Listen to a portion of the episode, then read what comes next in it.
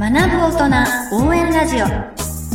この番組は会員制勉強スペース勉強カフェがお送りいたします。Apple、Google Podcast、Spotify、Amazon Music Podcast、YouTube、スタンド FM で毎週金曜に配信しますのでぜひ登録してお楽しみください。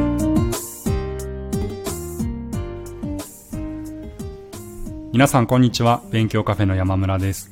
こんにちは。勉強継続コーチ英語コーチの上村彩子です。学ぶ大人応援ラジオ今回は第14回目の配信です。よろしくお願いいたします。はいよろしくお願いします。ということで、えー、っと、この番組では、まずですね、いつも冒頭で、あの、グッドニューということで、まあ、先週1週間にあった良かったこと、はい、もしくは何か新しくしたことを、あの、交互にお話、最初してるんですけれども、はい、あやさん、先週は何かありましたか？はい。あのー、これちょっと配信よりも数週間前倒しで収録をしていまして、あのーはい、7月ですね、先週ちょうどな夏休みに入った週だったんですね。あ、ちょうどね、今ね、夏休みに入りましたよね。はい。旅行に行ったんですけど、あの、大阪の USJ に行ってきまして、2日間行ったんですが、はい。なんと、なんか、はいはいはい、えっと、最高気温が、まあ、大阪でがなんか一番高かったみたいな日だったらしくって、そのあたりが。あ、行った日がですか？ちょうど。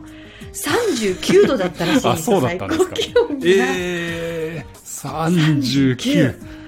で、2日間とも本当38.5とか39とかそのぐらいを記録した日だったみたいで、もうですね、はい、朝から夜までいたんですけど、2日間。そんな中、もう灼熱地獄を歩き回るという新しい体験をしました それもアトラクションみたいな感じですね。ね、もう辛いだけですけどもね。はい、本当、あ、本当に人生初の体験でしたね、あの気温は。うん。もう、まあ、今年も結構記録的な暑さだみたいじゃないですか、すでに。はいはいはい。結構並ぶんですか？なんか僕 USJ は行ったことないんですけどディズニーランドとかすごいね、はいはいはい、一つのアトラクションになんか2時間待ちとかそうですそうです。全然そのぐらいあります。もうあそうなんはい2時間を超えるぐらいな人気なものは並びますしそれは外でね、並ぶっていう炎天下で並ぶものもありますしはいはい、はい、でちょっと室内入るとやっと涼しいみたいなうん。感じなんですけどほとんどは灼熱の中歩き回るっていう。すごい体験でした。もうびっくりしちゃった。私の体がびっくりしちゃって。はい、で、はい、帰ってきてからちょうど帰ってきた翌日が土日週末だったんですけど、うん、本当ぶっ倒れてましたね2日間 いやでも本当命に関わるほどの暑さですよねそうです。そう,、そういう感じでした、うん、もう命に関わるなっていう。でも2日間、うん、12時間睡眠をしましたね。帰ってきてから。そうきっと疲れてたんでしょうね本当にね体が。疲れてました。うん。暑い中ねやっぱりちょっと動くとかなり疲れるんだなっていうのを初めて体感した。ね。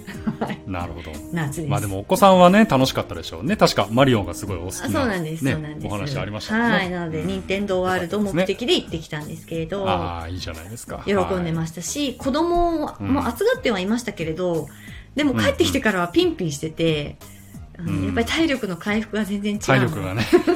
そうですよね。子供の方が体力ありますよね。本当ありますよね。うん。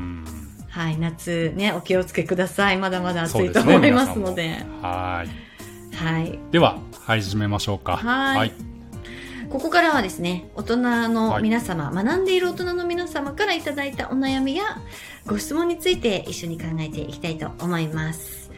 はい。はい、今回、あの、いただいたお悩み、こちらになります。読ませていただきます。はい。勉強計画の立て方についてご相談です。勉強計画は1日単位で細かく引いた方がいいでしょうか？それともざっくりと引いた方がいいでしょうか？以前1日単位で綿密なスケジュールを引いたことがあるのですがスケジュールに遅れが出始めるとどんどん気持ちが慣れてしまいそのまま投げ出してしまったことがあります、うん、ですがざっくりすぎると日々やることが分かりにくいという難点もあり迷っていますこういったお悩みをいただきました。はい、はい。ありがとうございありがとます。うございます。スケジュール、ざっくり派？綿密派？っていう、ちょっとこれう、ん。あの、好き嫌いがねねこれは。あるかと思うんですけど、山村さんはどっち派ですか、どっちが好きですか？僕はざっくりお。8割ぐらいですかね。はいはい。はい、でちょうどあの前回の放送かな、はい。あの冒頭の「グッドニューで、はいはい。あの10月にマラソンあのハーフマラソンのはい。大会に出ることになったって話したかと思うんですけれども、そうもう何気にあのこれ今撮ってるの7月末なんですけれども、もう2ヶ月ちょっとしかないってことにはいはい。昨日昨日気づいてあこれやばいなと。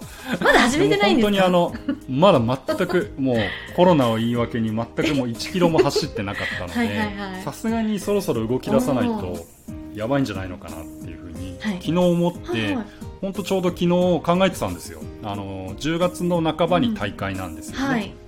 なので、はい。ハーフなんで21キロぐらいかな、はい。はい、走れるようにならなきゃいけないので、ここうん。うん今から。って考えると、まあ、いきなりさすがに直前にっていうわけにはいかないので、はいあのその2週間ぐらい前の、はいまあ、9月末の時点で、まあ、一度はちゃんとその21キロ走れるように、まあ、なっておかないと。いかんなとど。いうふうに思って、はいでそこからこうなんか逆算してったんですよね。はいはい。9月末までに21キロだったら、8月末までにはまあ半分のその半分10キロぐらいは走れるようになっておかないと。多分間に合わなくなっちゃそううんでですすね。ははい。い。でそう考えるともうあと1ヶ月で10キロまで行かなきゃいけなくてで今ゼロなんではい。で考えると、まあ、8月の半ばまでには、まあ、その半分のはい。5キロは走れるように、はい。近くにちょっと大きめの公園があって、はい。行って帰ってきたら大体5キロぐらいなんへですよ。ーなのでああれをまた走れるようにならなきゃいけないなっていうふうに思ってて。はい。でもいきなり多分5キロ走り出したらあの、はいやっぱり全然足がまだできてないので僕。でしょうね。あの、はい、なのでもう体バキバキに硬いんで、うんまはいずあのストレッチして体をほぐしてとか、はそういうのをまず一番最初1週間とかしないといけないなということで、はい。ちょうど、はい、今日の今のこのお悩みと全く同じような形で、はい。まあ、勉強じゃないですけれども、はいはい。はい、計画をこう昨日いろいろ考えてましたね、おーうん、だから、まあ、ざっくりの目標を立ててでそこからこうだんだん手前に持っていって、はいはいそうするともうなんか向こう1週間2週間でこれをぐらいやらなきゃいけないっていうのが出てくるので、はい。あとはそこからはじゃあそれをいつやるかみたいな形で細かく引いていくみたいな感じにはなると思うんですけれども。なるほど。はい、僕ただ、まあ、まあ基本的にあの大雑把なので割と。はい。1日単位でギチギチ決めちゃうとなんか、はい。僕はどっちかっていうとそれがストレスになっちゃうタイプなので、そうですよはい。ね。、やっぱりこうそれぞれなんかね合う合わないはあるのかなっていうふうには思いますけどもね。うん。あやさんはどうですか？私も、あの、ざっくり派なんです。まあ、もね、もともとがあんまり細かくない性格なので、はい。やっぱ大雑把な性格してるので、うんうん。やっぱりざっくりと引いた方がストレスがないっていうのがやっぱり私も大きくはあるんですけれど、ただ仕事に関しては、あの、うん。絶対やらなきゃいけないじゃないですか。そうですね。ね。マストでやらなきゃいけないことがねありますからね。そこに関してはやむなくぎっちぎちに綿密に入れます。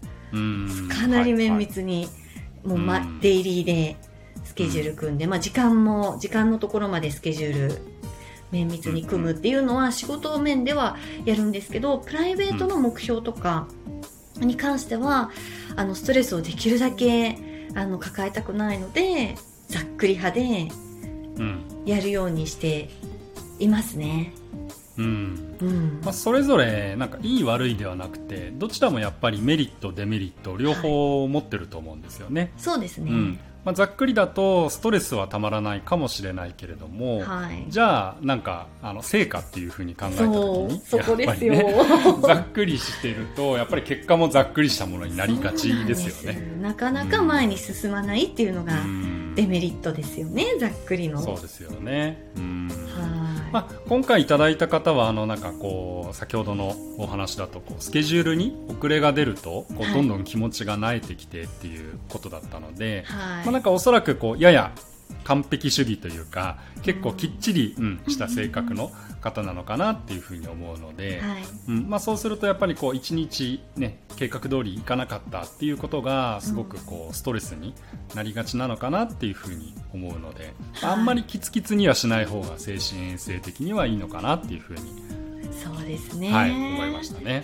そうあと、うん、あの綿密なスケジュール引いちゃってから遅れがこう3日4日出てきて、うんうん、あこれもうスケジュールとだいぶずれちゃったって言った時にちょっともうどうしていいか分かんないみたいなことにもまあなりがちなのが綿密なスケジュールの難しさでもありますよね。うん、そうですね。うん。はいなので、ちょっと、あの、デメリットとメリットっていうところを考えて、あの、どうやってやるのがいいかなって考えたときに、あの、私の例で言うと、はい。私は、まあ、綿密にしすぎると、やっぱ遅れた時の、まあ、その、じゃあどうしようみたいな気持ちが怖いっていうのと、うん、えっ、ー、と、もう一回スケジュール、綿密なスケジュールをもう一回引き直さなきゃいけないっていう面倒そこにまた時間がかかるっていうのがあるので、えっ、と、ざっくり派なんですけれども、ただ目の前にやんなきゃいけない絶対これ次のステップはこれその次のステップはこれっていう3ステップぐらいあの先の細かいステップだけはもうあのリスト化して目の前にあのい。つでも見える状態にしておいて、あの着手するときに何をしようって困ってしまうことがないように。っていうので3つ先のステップぐらいは常に目の前に見える化しておくっていうのをあなるほど、はい、私の対策としてはやっておりまして、うん、で3つこなしたらあじゃあ次の3つは何？って言ってまた次の3つを書き出してみたいな感じで、うんうん、まあ、結構積み上げ方式ですね。私のスケジュールは。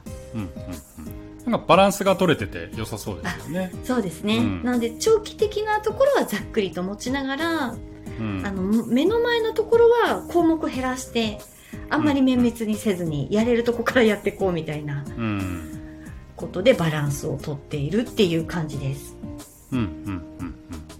そうですよね。僕も先ほどお話ししたのもやっぱり同じような考え方で、はい、どっちがいい悪いって話じゃないと思うので、はい、うん、やっぱりまあ組み合わせるっていうことがいいのかなっていうふうに思いますよね。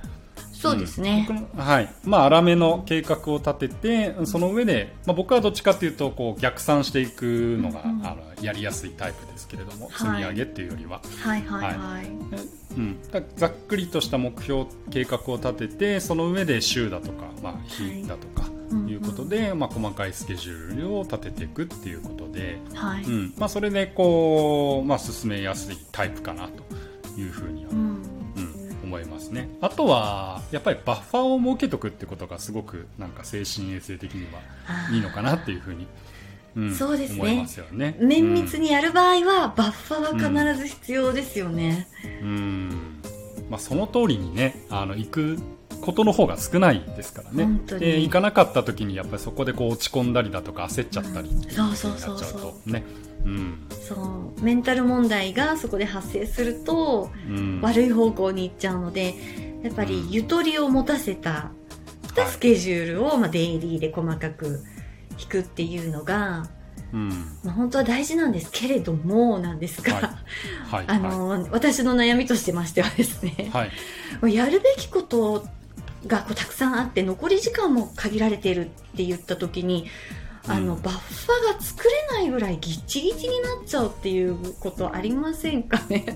ああはいはいはい。ねもう。それその余地すらない。ない。バッファを組み込む余地がないみたいな1日24時間限られてますし。はいはいはいはい。ねちょっとバッファ入れたら安全なんですけど入れられないっていう時困りますよね。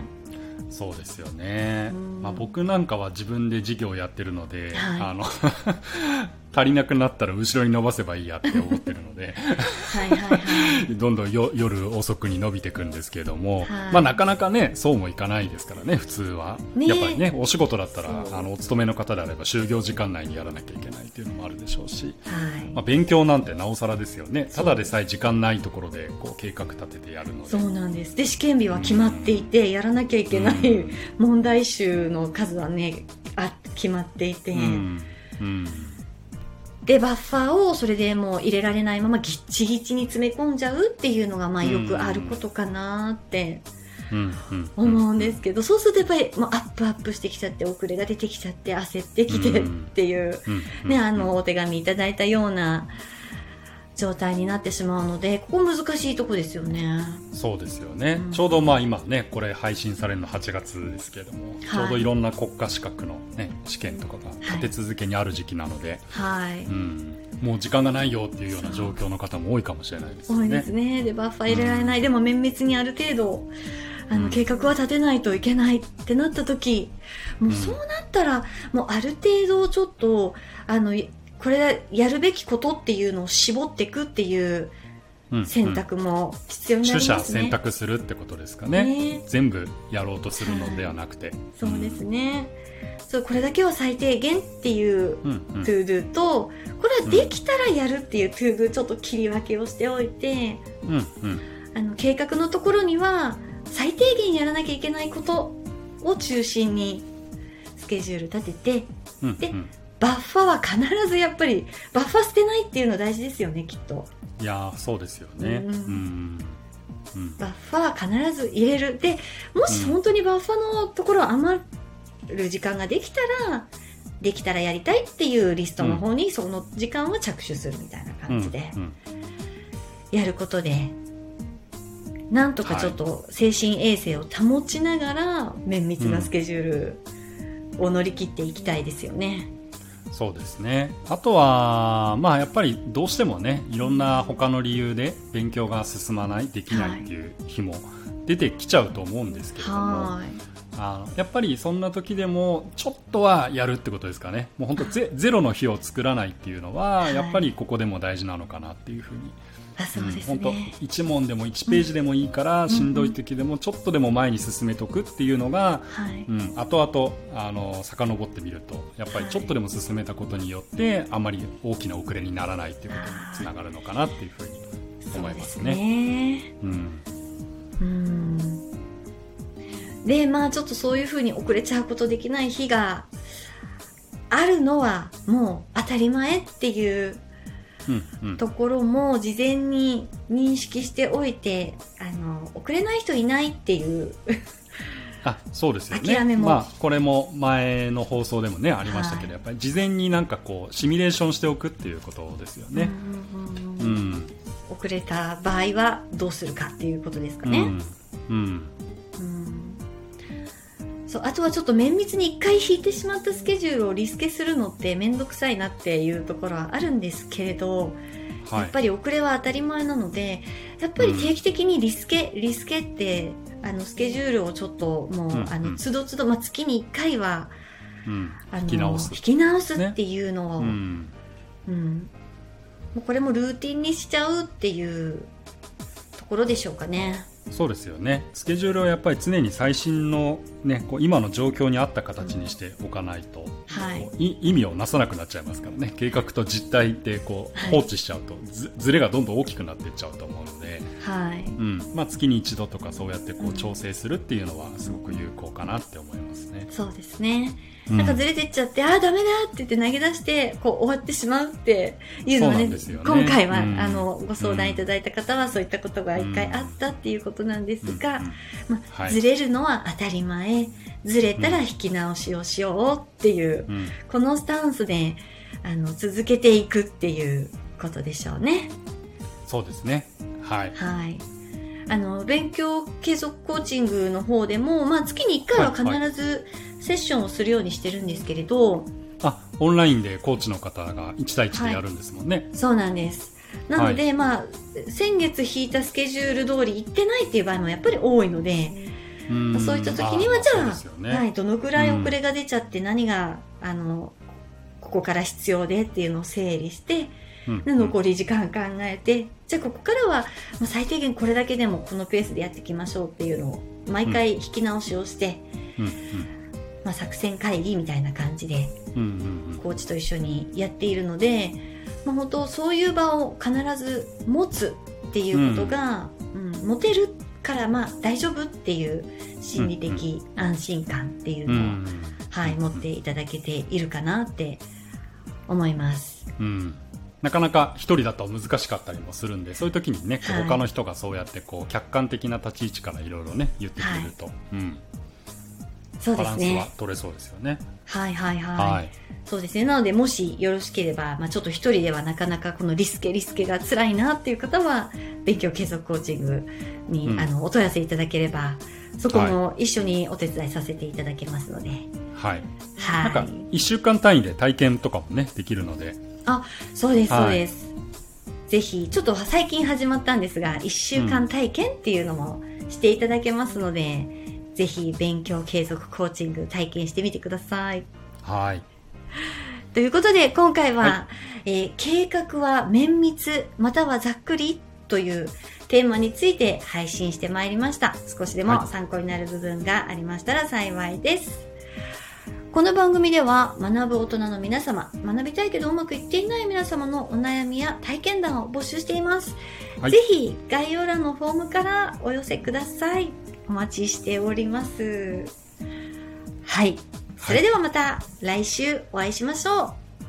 はい、ありがとうございました。ありがとうございました。最後までお聞きくださりありがとうございました。勉強カフェや勉強継続コーチング、朝活サポートサービス、IT パスポート講座、サブスク型英語コーチングなど、私どものサービス詳細につきましては、ぜひ概要欄をご覧ください。ではまた次回お会いしましょう。